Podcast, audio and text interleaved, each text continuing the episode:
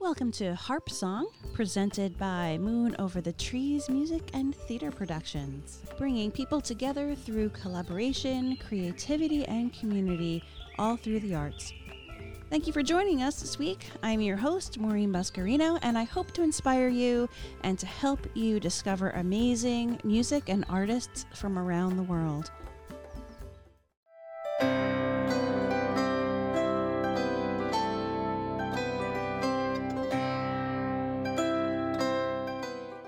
Was a scientist and a genius, and I don't use that term lightly. He always said that when it comes to truly intelligent people, the more they learn, the more they realize how much they don't know. It takes curiosity, humility, and a sense of awe to realize there is so much more to learn. When I think of Anne Heyman, all of these ideals come to mind. Even after her fifty-plus year career, she is still finding new and exciting avenues of discovery and even rediscovering works that she previously recorded. While she was training horses, a friend gave her a copy of the Bunting manuscripts, and she became enamored with how Bunting describes the harp tradition as he witnessed it in the eighteenth century. She also studied dressage in horses and had a great respect for tradition and understood there were reasons for doing things a certain way that we might not be able to speculate on. And so she thought, okay, they played on the left shoulder, I'll do it that way as well. Anne is extremely generous with her research and music. She is a firm believer that the center of research for early Irish harp needed to be in Ireland. So she inspired Siobhan Armstrong to start the Historical Harp Society of Ireland. This interview is being split into two parts. There's just so much extraordinary information being shared that I want to make sure that you get to hear it all um, and become inspired. In editing this podcast, I have listened to it many times, and each time I glean something new. Check out the podcast notes for quotes from Anne and links to some of her books, albums, people, and places mentioned. A big thank you to the folks at Temple Records in Scotland for giving me permission to use some of Anne's recordings on this podcast. Check out their website, temple records dot co dot u k. You're listening to Lament for the Harp off of Anne's album, Queen of Harps. Robin Morton at Temple Records gave me permission to share a couple of Anne's recordings with you. So please do check out their catalog. Anne also shared with me some notes from fans of this album. She said a Chicago woman chose it to be her music when she was in labor. A woman in hospice chose this music to comfort herself. A writer and a painter loved to work while having this music on. She was also contacted by a man in Northern Ireland who used this music for three months prior to the Easter Peace Agreement to meditate for peace. Well, without further ado, uh, let me introduce you to the wonderful Anne Heyman.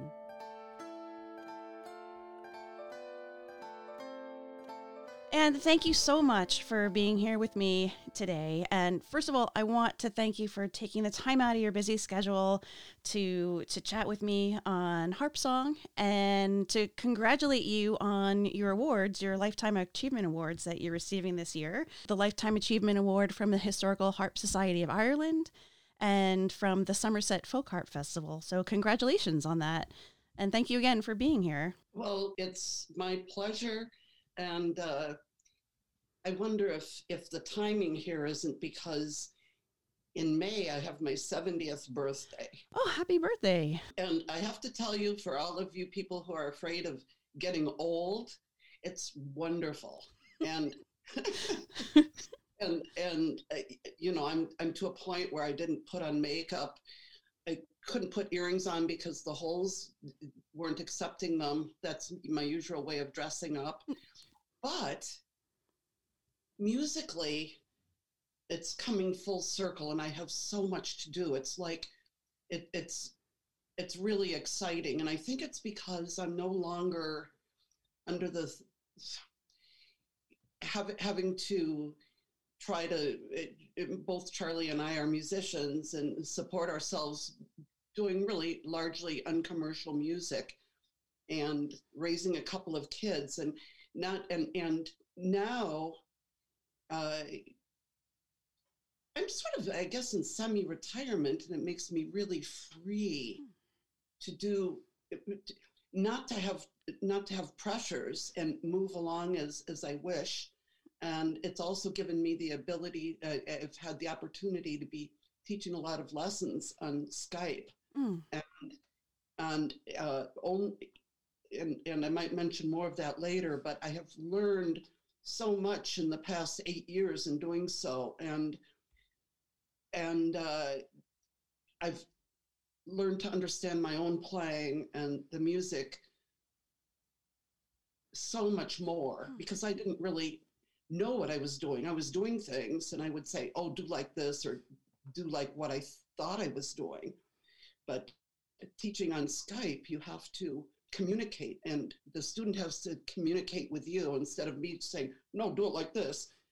And, and uh, it, It really is a, a, a great way of teaching. So I feel as if all of a sudden I'm embarking on a whole new journey. Hmm, that's wonderful. That includes my memories from, you know, I can I can be a child with with asking childish questions and, and childish inspiration. Hmm. And I can draw on all the different aspects, but also draw on on having a a vision back and a way of thinking that isn't clogged up with, with stuff. So um, if you had words of wisdom for um, for a, a new harpist or any of your students, um, what would you want them to take on their journey with the harp?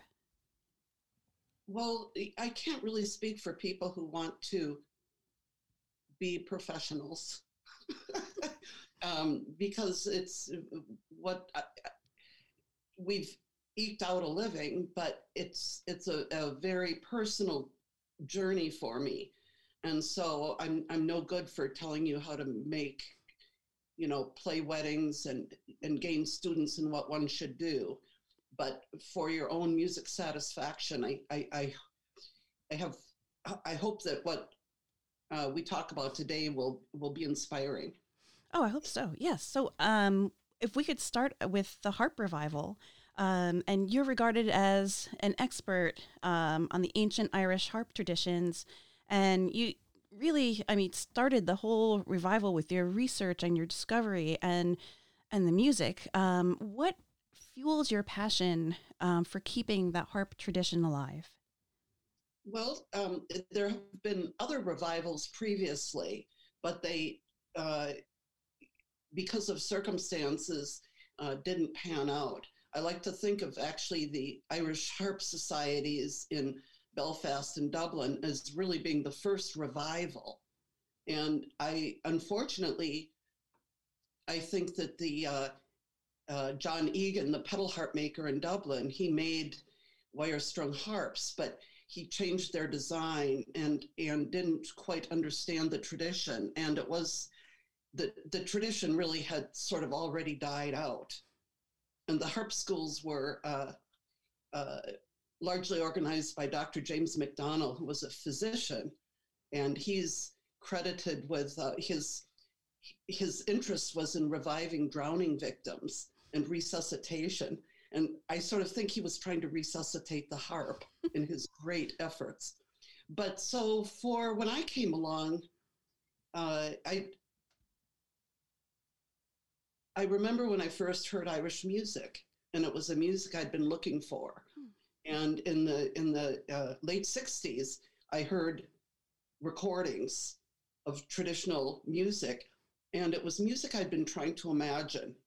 the music I heard had, the drums were too heavy, the bass line was too heavy, and I wondered, couldn't the melody have, uh, uh, have more rhythm in it? Mm. And couldn't the melody itself express the harmony?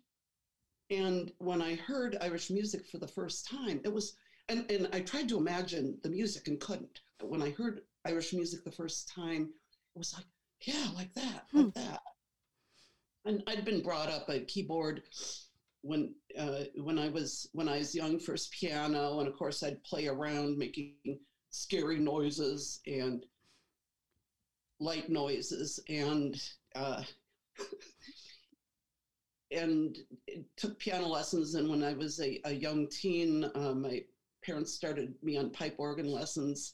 So I had a, but I wasn't into it. It was a deal I'd made with my parents. Uh, let me take writing lessons. I'll, I'll cooperate with, you know, and, with the piano and organ lessons. And and you had an organ in your house as well. That your your father built a room in. Yeah, yes, he he built a, a pipe room and had a a Wurlitzer. Uh, we had, you know, what is it, eighteen foot pipes, uh, wooden wow. and metal pipes, and all the things. And you know, I could take my friends down there and blow on the pipes because it was my own thing, and there there were old there were metal grates, and the the, the shutters were inside of them, and so uh, I could pull out all of the organ stops, and when my friends were down in the pipe room, I'd uh, make all the pipe sound as loudly as I could. You can't do that with a harp at all.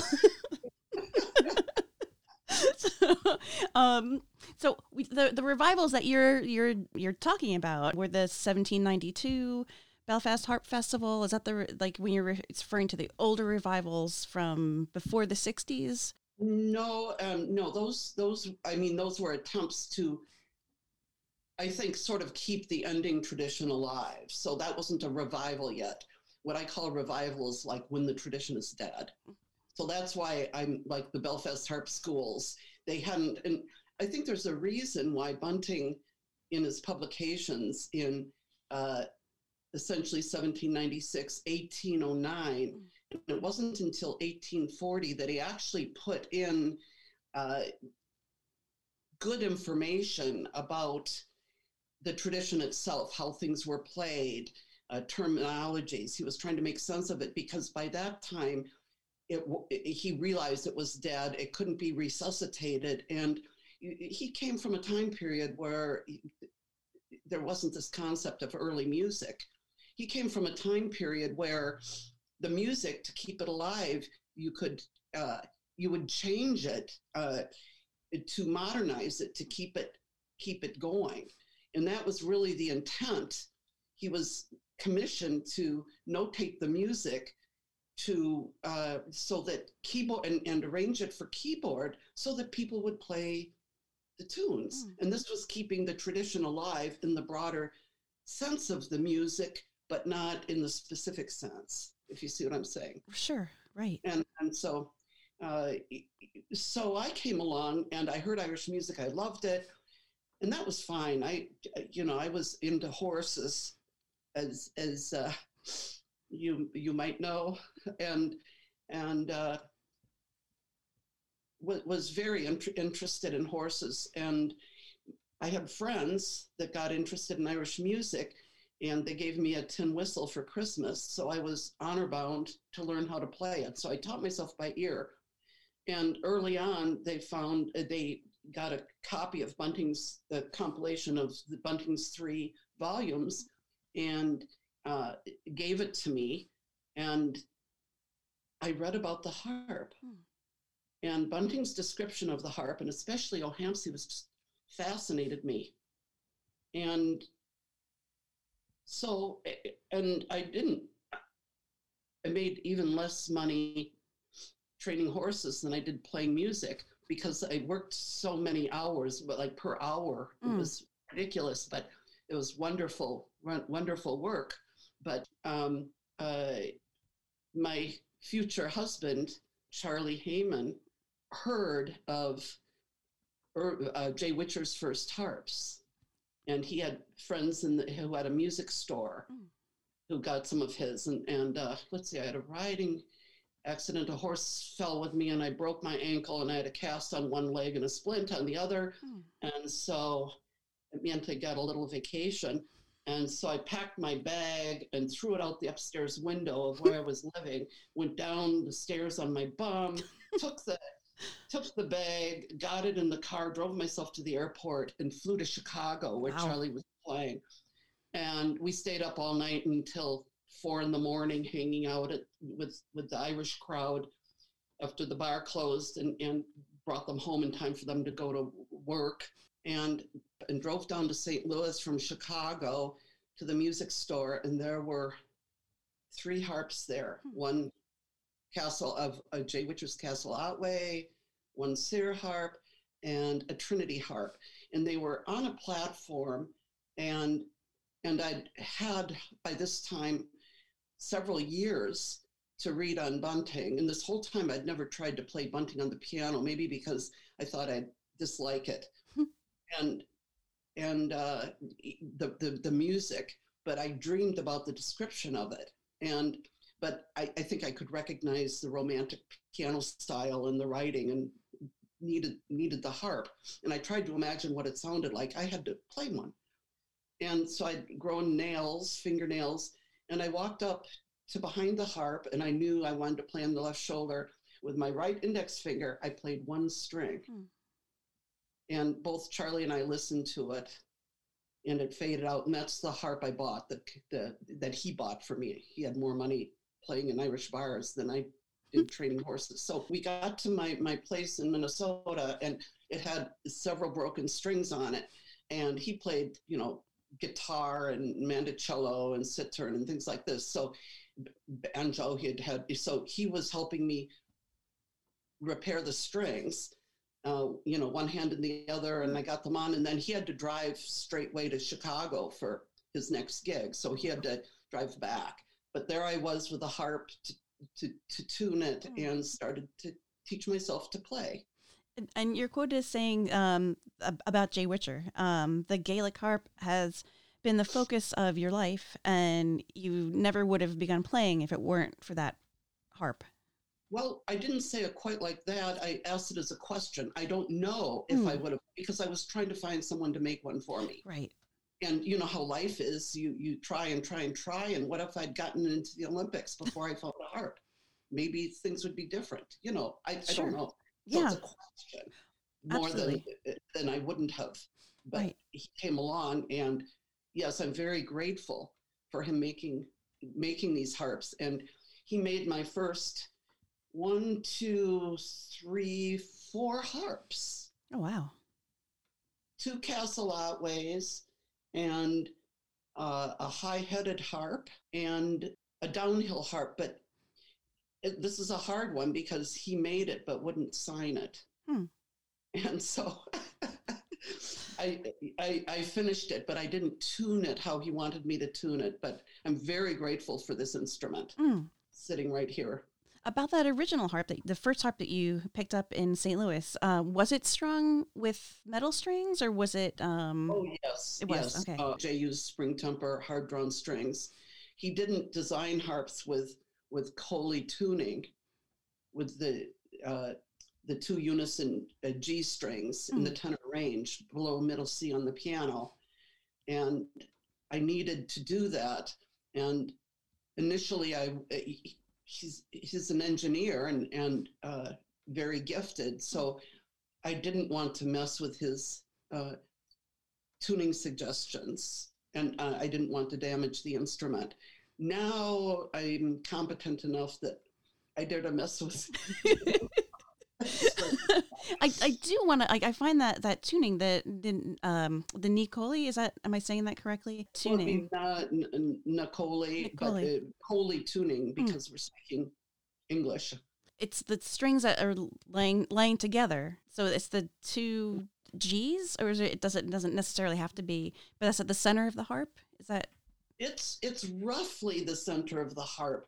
It became more of the center of the harp when the high, very high-headed harps uh, which went down to triple bass G. And and I'll have to explain my method for explaining my tunings.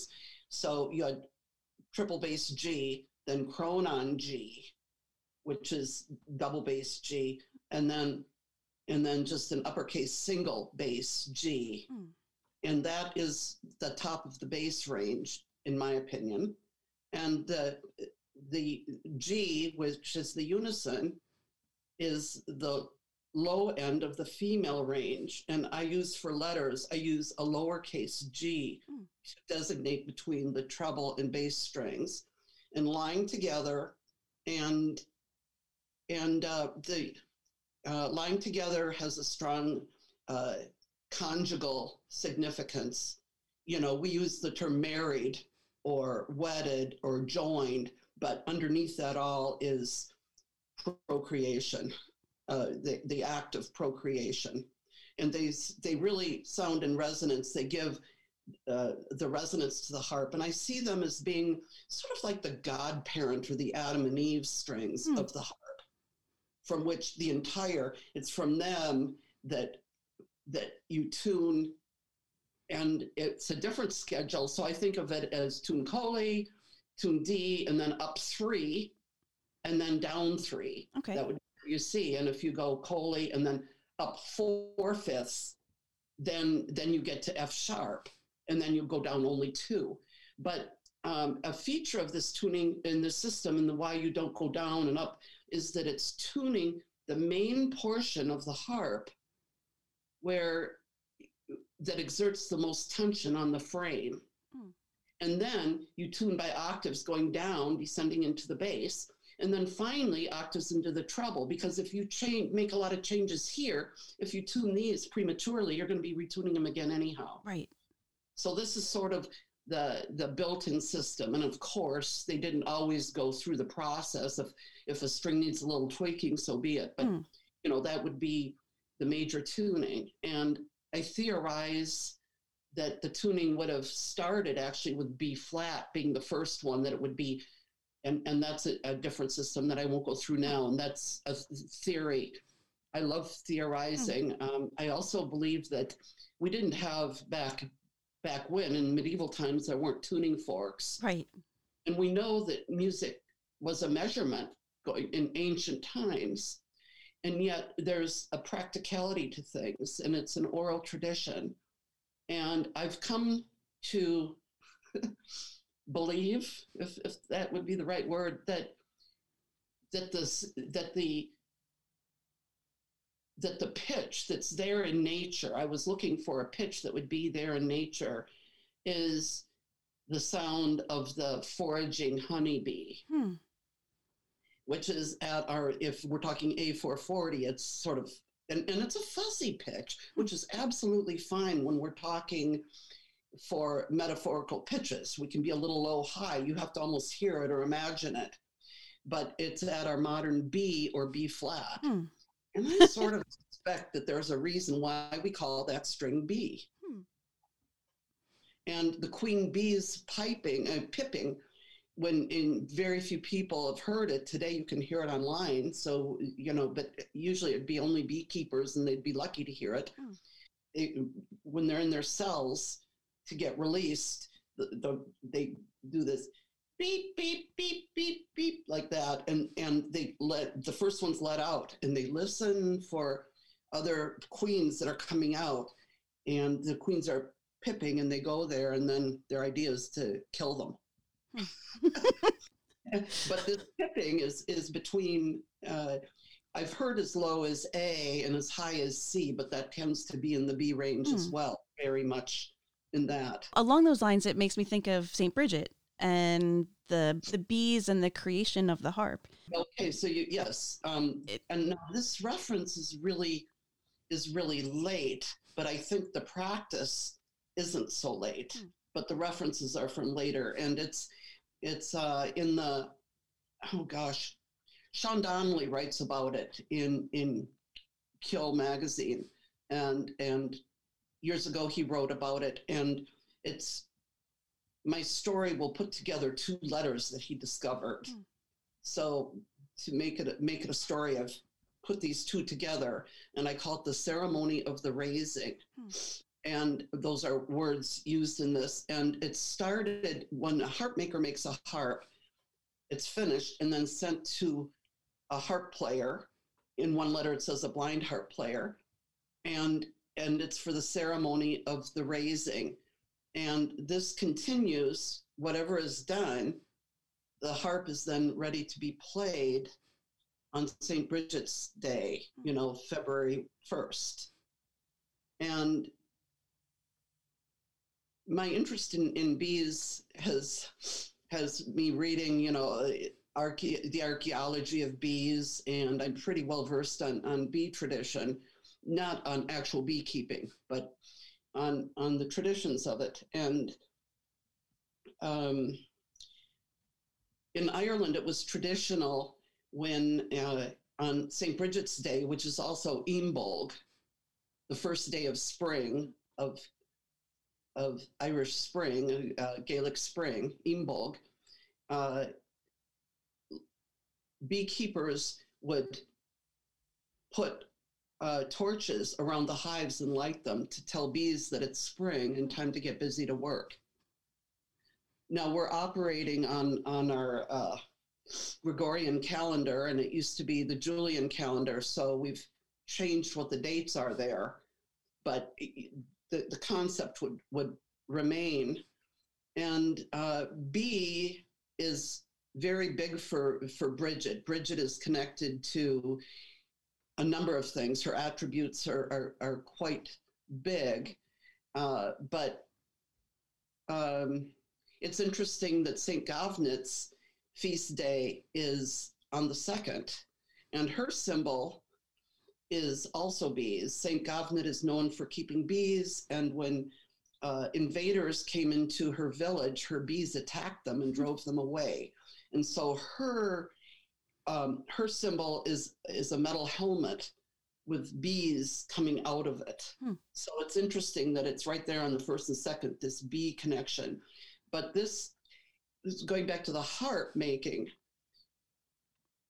it's maybe a really good excuse for a harp maker who's late on an order, saying to the client, it can't come to you yet, it can't be released until it's done.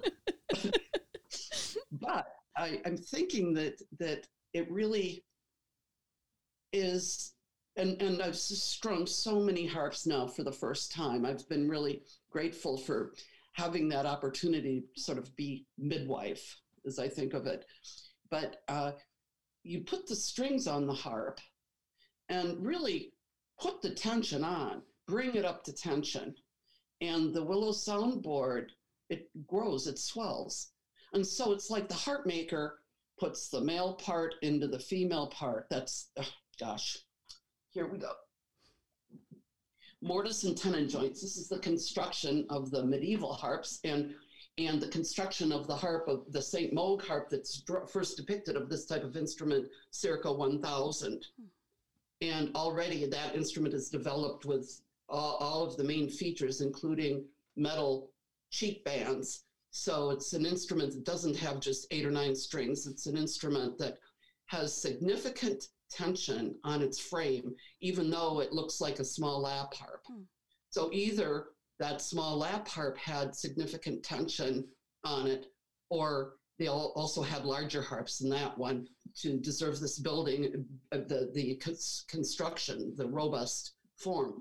But anyhow, the female, the, the sound box is the female part of the instrument and equates with uh, womb, belly. And there's a mortise, which is, you know, musicians would know female and male plugs, right? Mm-hmm. Well, the female plug is the mortise. And and there's one at each end in the female part of the harp. And the the harps are made, actually, uh, I, I, I digress, I don't need to go into full detail. And the fore pillar is the male part of the instrument with the projection at each end. Mm. And then the harmonic curve has a mortise here, the female part, and a tenon, a projection at the neck. So it has one of each. So it's, uh, I don't know, androgynous, hermaphroditic, It is like our Indo-European languages of she, mm. he, and it or they. Yes? Yes, yep.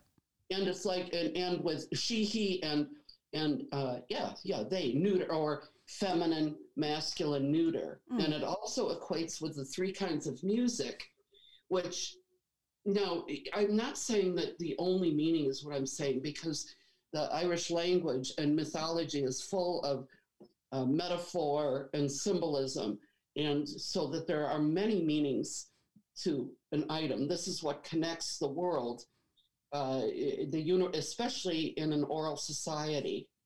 So these thoughts are, don't have to be one way. They are always, everything is interconnected, you know, like harmony of the spheres concept. Uh, back to Bridget. So ceremony of the raising, here yes. we go.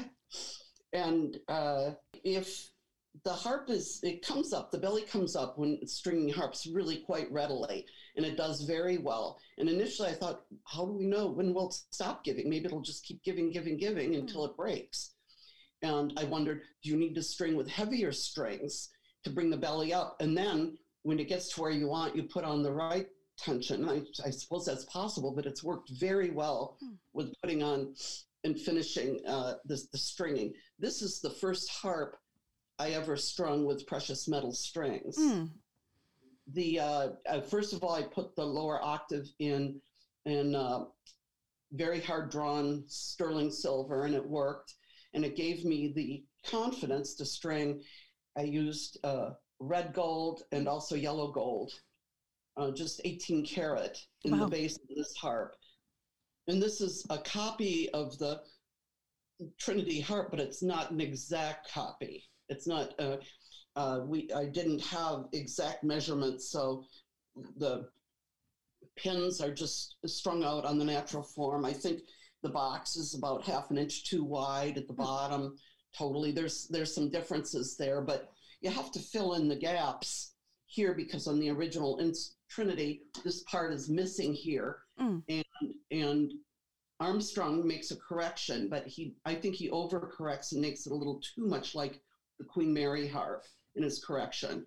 All right. And so I I did my own correction, I, but um sorry. Oh, I'm sorry yeah. that you do have a Trinity harp that's completely colored in as well, don't you? Um, because the original Trinity harp was completely painted and ornate. Yes, my beautiful harp, but that is, it's sort of shaped like the Trinity harp, but that is my uh, rendition of the Saint Moog harp. Okay. Not an exact copy of it, but how a harp would be in that time. And it was an attempt to make a small harp that was deserved, that needed a lot of tension. Mm.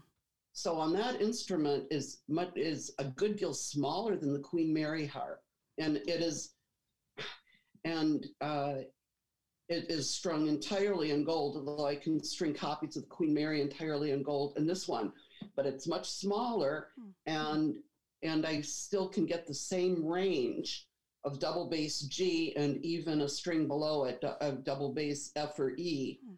That's that's on, on like on this harp, uh, and then uh, that's my double bass G. How how important is it, to, or the, do you hear a, a big difference in from brass strings to silver to gold strings? Um, a huge, not a huge difference, but it's what they're asked to do. Mm. Because to get, if I put silver for this length, it wouldn't sound as good. Gotcha. The sound is good, it would have to be this long, and brass would have to be this long. And essentially, and and, and gold works well because, well, twenty-four karat gold is pure gold, and that doesn't draw hard. Mm. But I, I use anything from uh, twenty-two, twenty, eighteen karat gold. You can use fourteen karat gold, and and but you have to ask them to do the right job in the right circumstances. And so it, it's a very good question. I can initially I had this harp strung with gold in the base, then an octave of, of silver. And I like this because male, mm. sun, gold, and silver, moon, female, and the the loud kids up here. The brassy kids. I didn't have, but the old legends, uh, traditionally, the harp is strung in ua, and which means copper, but it's assumed to be a copper alloy because pure copper won't draw hard either, just mm. like pure gold. Indeed, the same thing with silver. You can't draw silver hard. That's why you have to use a sterling silver. But copper is the added alloy to all three. Mm. And and copper tin, which is tin rich, is what is cast. Metal is is used for castings, and it's you can't get commercial bronze strings unless it has phosphorus in it, and that's it's a good music wire, but it's modern and a modern mm. edition. And so Ireland was rich in their calamine ore, which is copper with zinc oxide in it. Mm.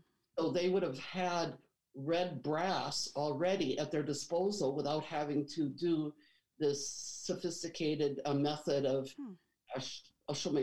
acupulation. I'm not sure the pronunciation. That's fascinating. So it was the willow, the willow tree, and then the the metals that were available, readily available yes, um, to them. It, and actually, it, it it's very easy to to draw. You can use gold with silver added, and that can draw quite hard, hmm. or gold, silver, and with copper in it. And those were the th- like the three noblest metals, mm. and you wouldn't purposefully mix them with with with others.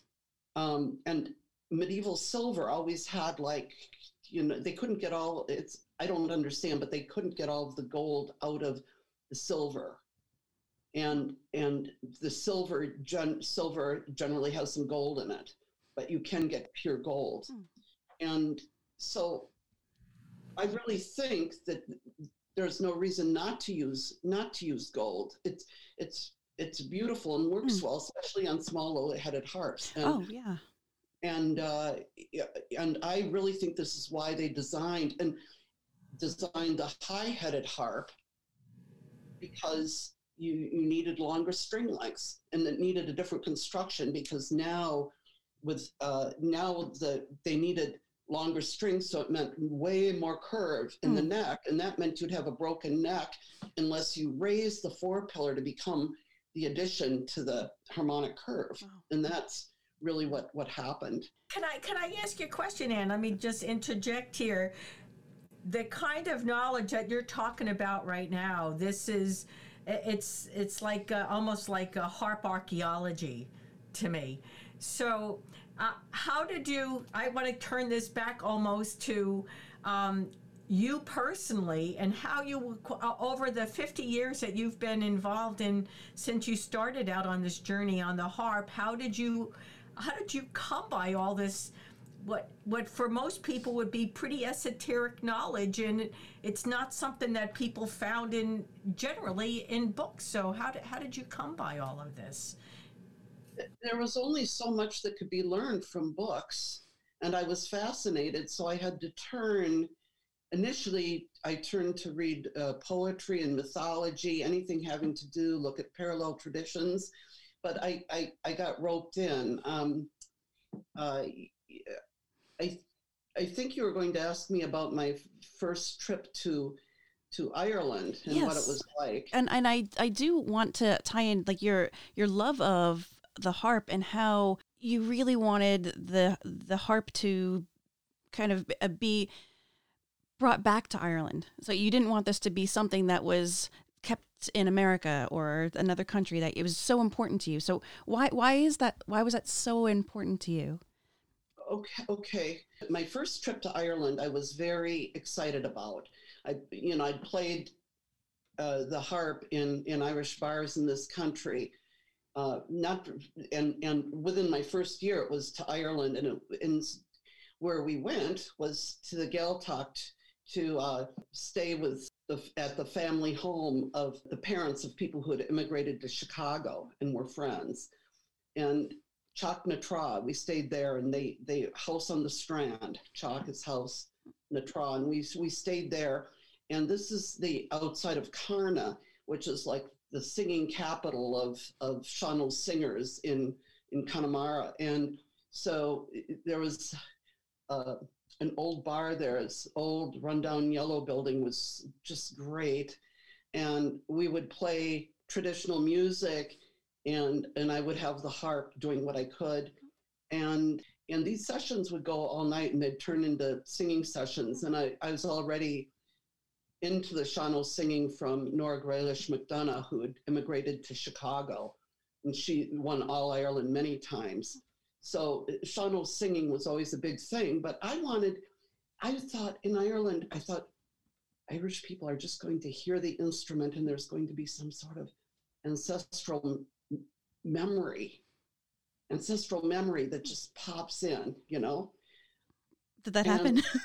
No, not really. I mean, they, they found it curious and had hmm. respect for it, but at the same time, people there were like, okay, you're you're playing Irish music. What do you do to make a living? Were, did you run across a lot of harps when you were on your first oh, no, trip? No, no, no, no, no, no, no, none at all. And they had no word in Connemara for harp. Hmm. Wow. No, other than harp. They didn't use Clarshuk. They didn't use trit.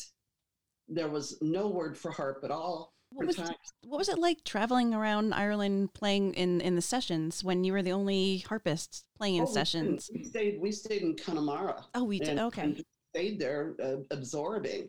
Then Granard, who had held the harp festivals in seventeen eighty-one, eighty-two, and perhaps eighty-three, and, and, and Granard in County Longford, and they were holding the bicentenary, the two hundredth festival in nineteen eighty-one. And I wanted to go. To me, this was a wonderful historic occasion, but I didn't believe in competing in music. So I wasn't going to play. And then our good friends, Phil and Pam Bolding of Magical Strings in the Pacific Northwest, they were going for the same reasons, but Pam wanted to play and she played hammered dulcimer, not the harp, so she couldn't play at it. So they asked Charlie and me to form a group because there was a group competition as part of not just solo harp. And that way Pam could play. And and so it was a a conundrum, you know, because I had thou shalt not compete in music and thou shalt play with thy friends, mm. you know. so, so competing stuff. And, and then I realized when I think it's right when I was there, I realized, oh my gosh, no one's going to hear the harp, mm. really hear it. And it was my duty to play it because I was realizing people weren't playing it. So I decided to compete. And and the place where the original thing had been held was a derelict building then. And and so it was held in the in the school with with a stage sort of set into the far wall, you know, a deep stage. And the room was packed. Mm. And there, the tuning happened in the hallway, out in the hallway, which was cold. Oh. All of the nylon harpers were out there going, boing, boing, loudly, tuning their harps. And meanwhile, my metal strings, you know what metal does in cold. Sure. It cracks and goes sharp. So I did what I could. And then I come out to play on the stage. It's the lights are on. Everybody's, and, and there I was, my harp going immediately out of tune, yeah, and to play. And I wasn't used, I mean, I performed, but I was performing with a four-piece group. Sure. And then as a two-piece. And and so, actually, I'd never had this happen, but my hands started shaking. And I started playing, it was out of tune, and I tried to deal with things. And then, because I did compete with horses, but competing with horses wasn't the same thing, because the man I worked for, he had been captain in the German cavalry in World War Two, he wasn't about winning. This was for training the horse. Mm. So you'd go, it wasn't to beat somebody or be, get some award, earn money. It was for the training of the horse and doing the best you could in these uh, special circumstances. It was, so it, it, it was different, but if you really were having trouble and decided this isn't going well and it's time to bail, you would ask the permission of the judge to leave the arena, hmm. you know, and, you know, basically. So I asked the permission, and judging it was Maura Nakahasi and Charles Gard, a student. He played uh, lever harp, uh, and as the, uh, does Maura Nakahasi. Um, Charles doesn't play anymore, but he was uh, learning, playing the, uh, Uh, metal strung harp from Grania Yates. Mm. but he hadn't been he hadn't been playing it for quite some time at, the, at, at that time. And Grania had been the judge, but she had to leave for something, so it left the two of them. And so I said, may I please be excused for a part on a tune? May I please be excused? And they said, no, you may not.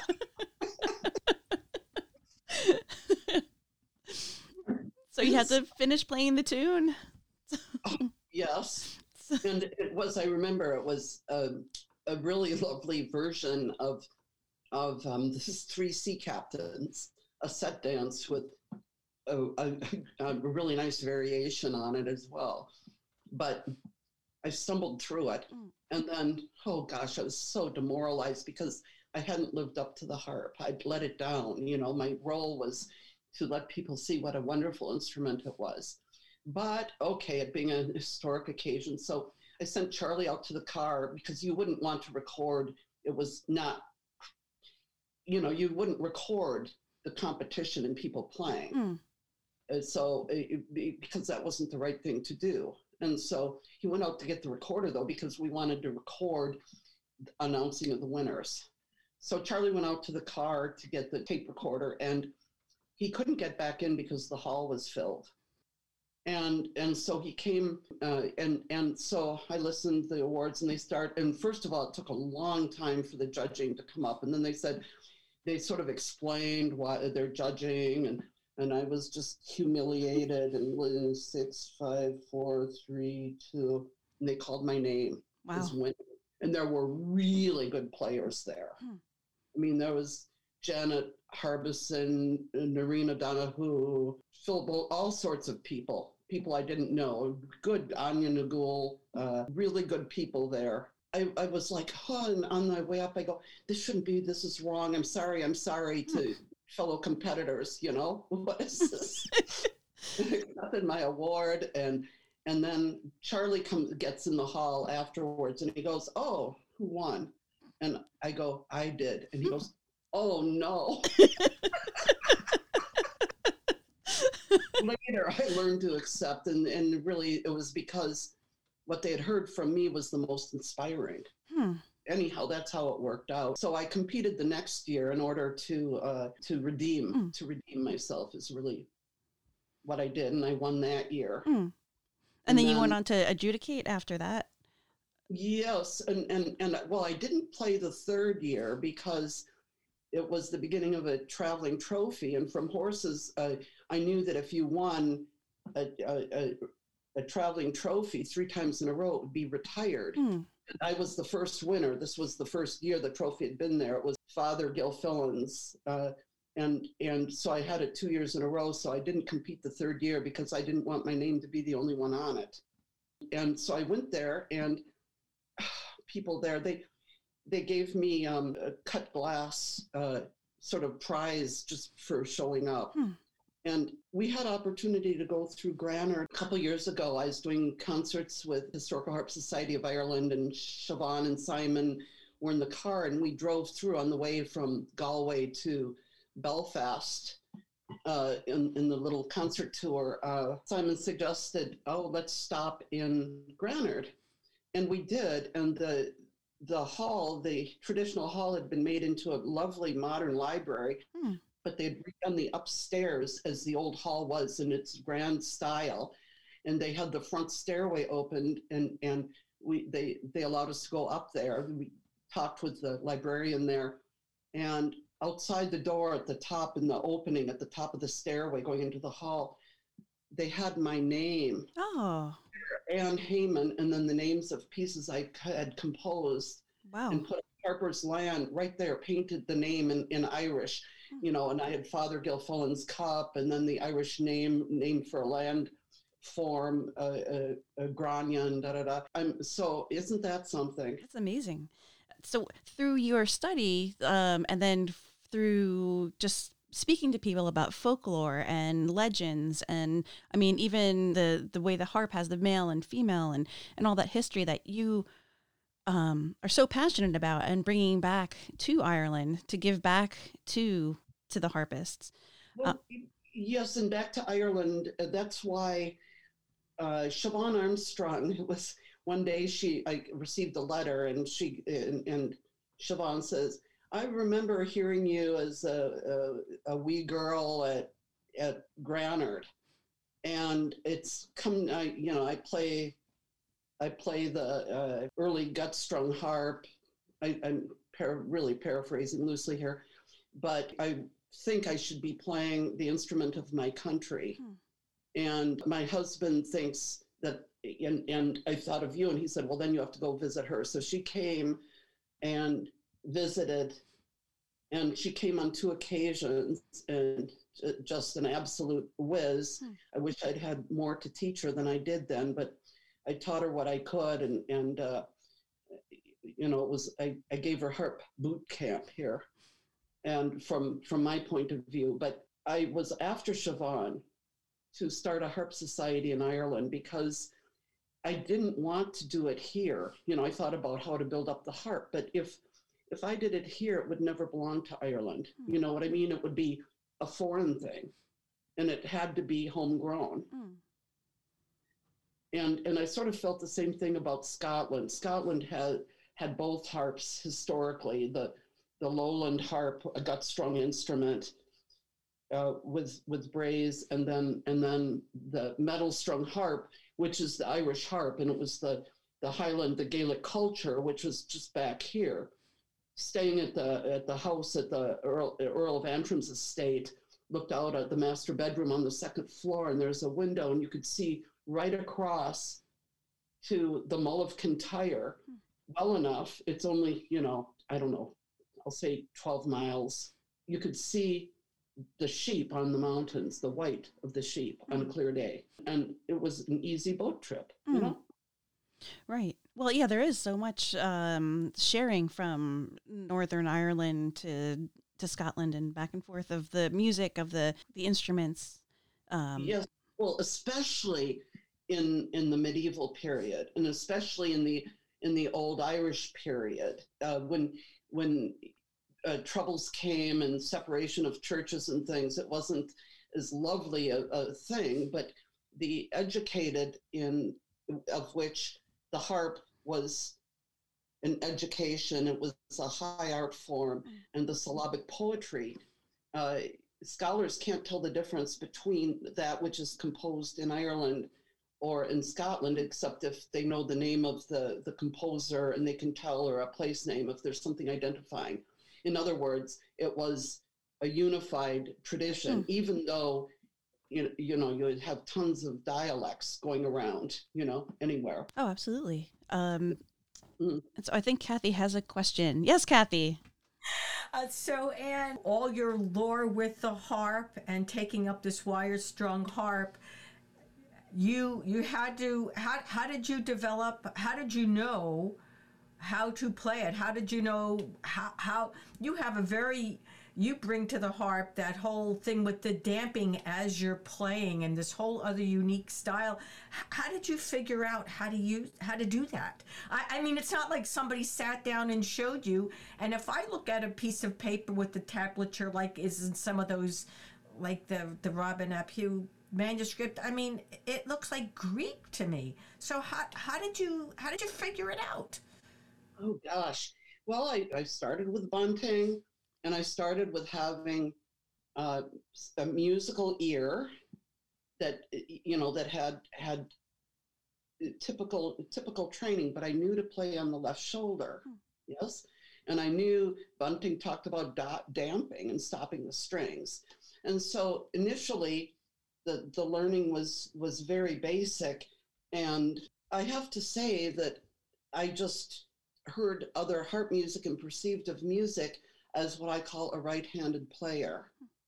And and it really, I had a breakthrough when uh, midway th- through all of this, I started investigating Kilmore, which uh, on, when played on the pipes is called pibroch.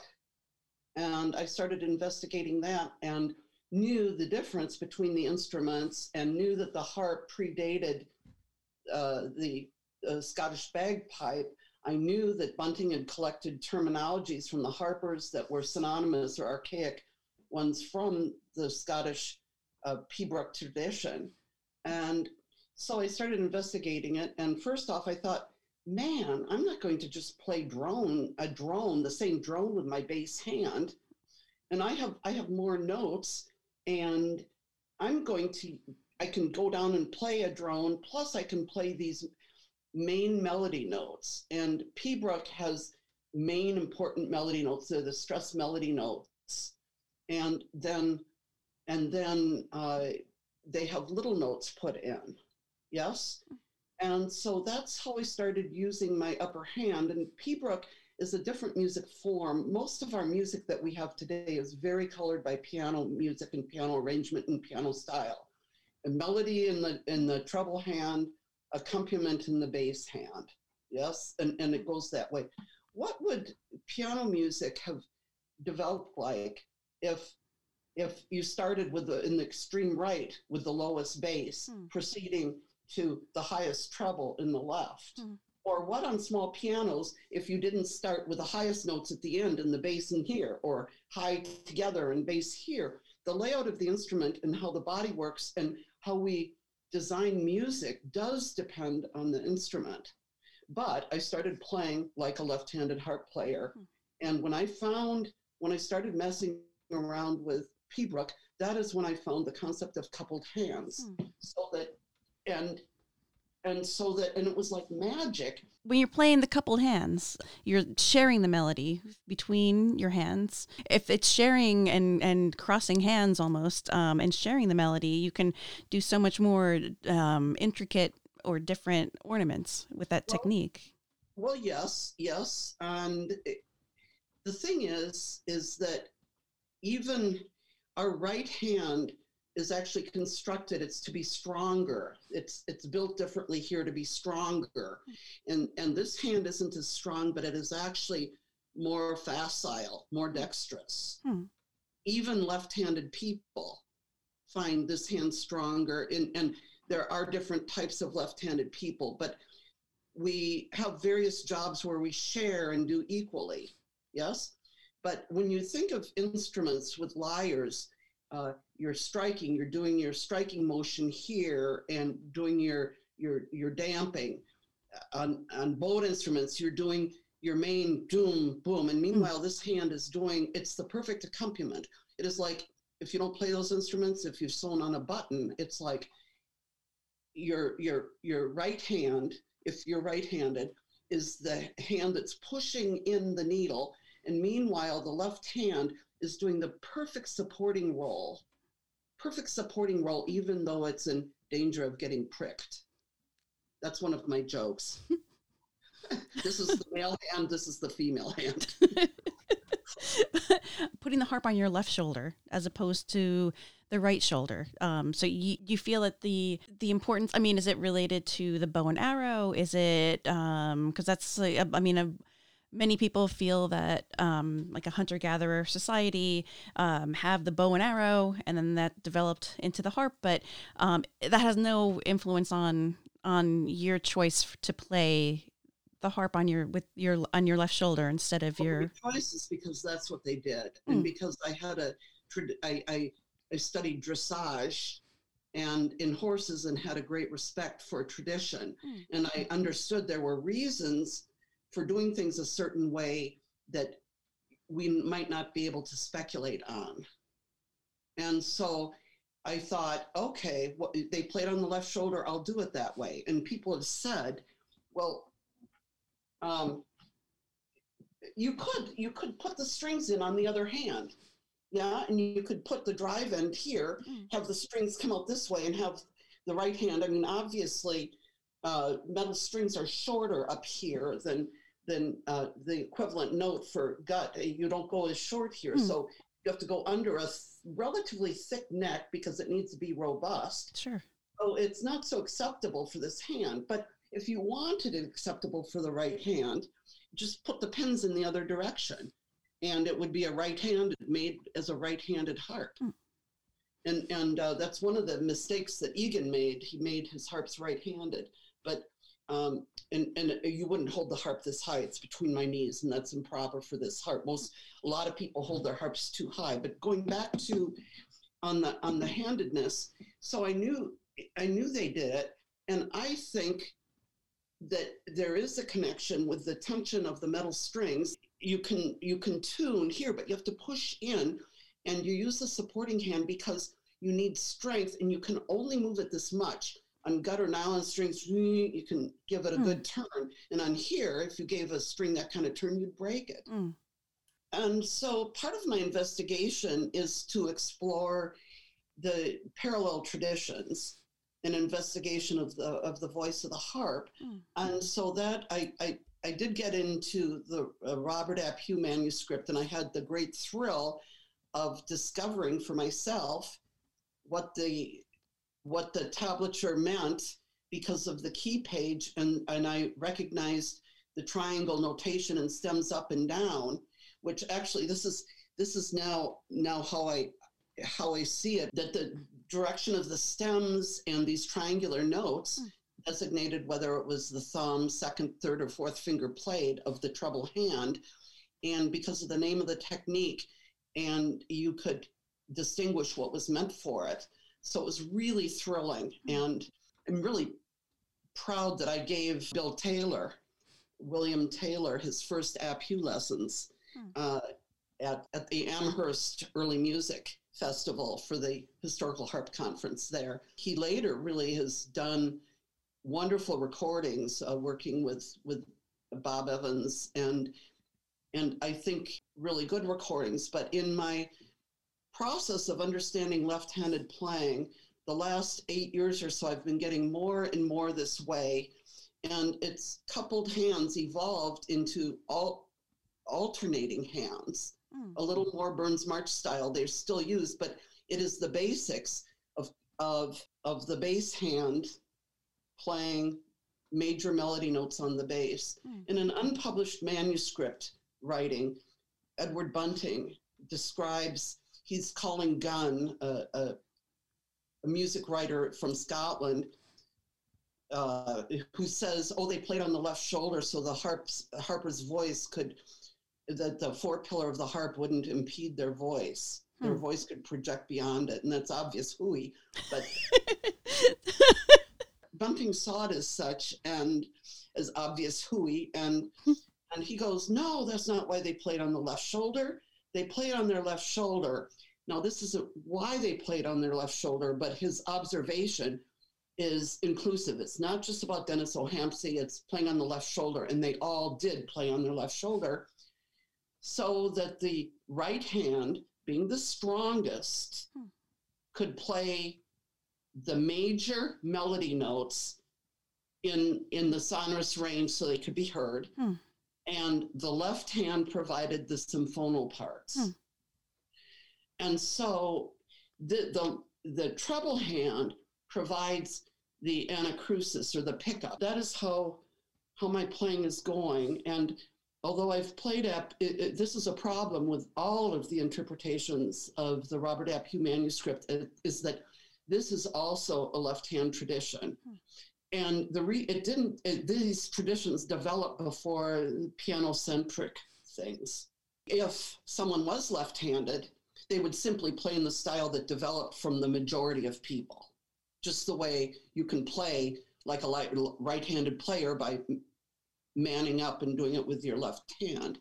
But it's a lot to expect the melody hand to play the strong beat and immediately go into an ornament mm. and to pay, play the passing notes. And by sharing, you get really wonderful ways of playing ornaments, and, and Bunting waxes about the ornaments of all the harpers, mm. especially O'Hampsey, but all of them. And Simon Chadwick found a, a dictionary entry on, on music.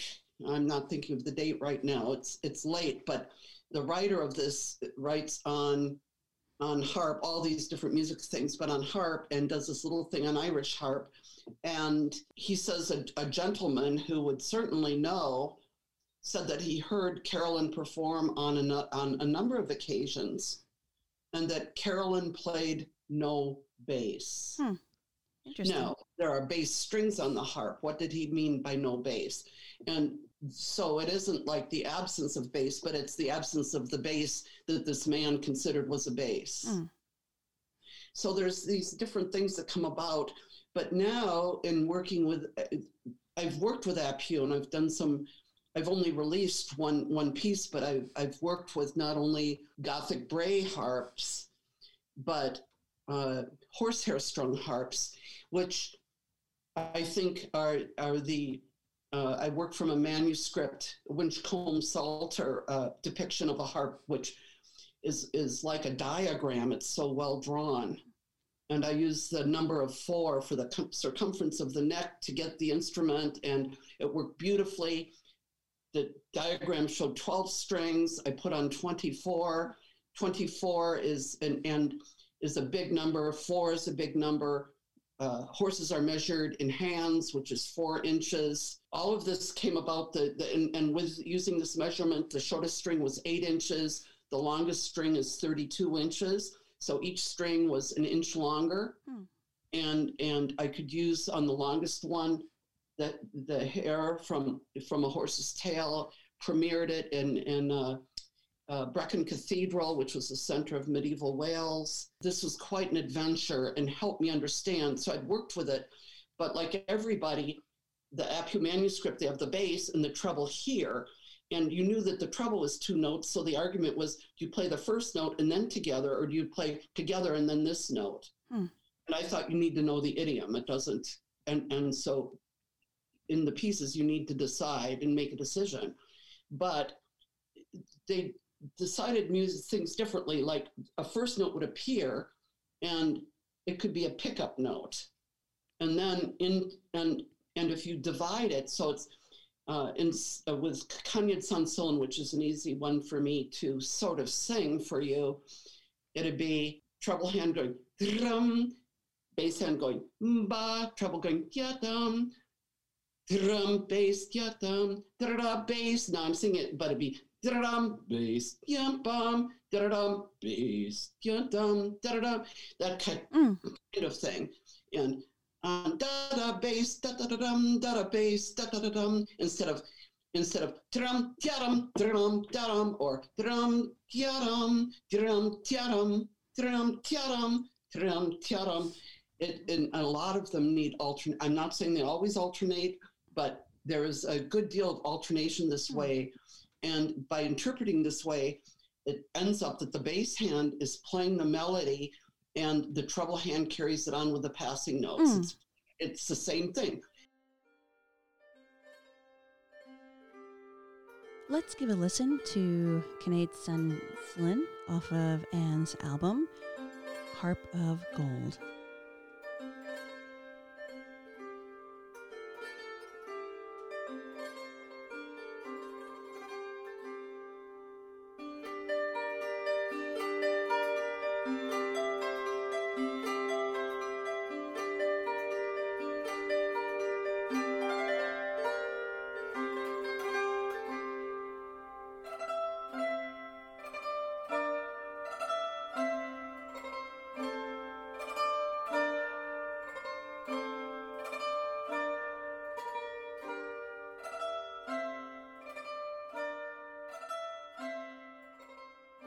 I've been working to connect these two. And dampening as well. Oh, yeah, yeah. So to have the link between them, because otherwise it was just chord, chord, mm. chord, which is really opposite to the, the Irish way. And now I've been able to link in the connection. So I'm really excited about that. I need to redo them all that, I, that I've worked on. And, and wow. Well, that's exciting, because now you, you, like you said earlier in the interview, that you now have the time to to do that.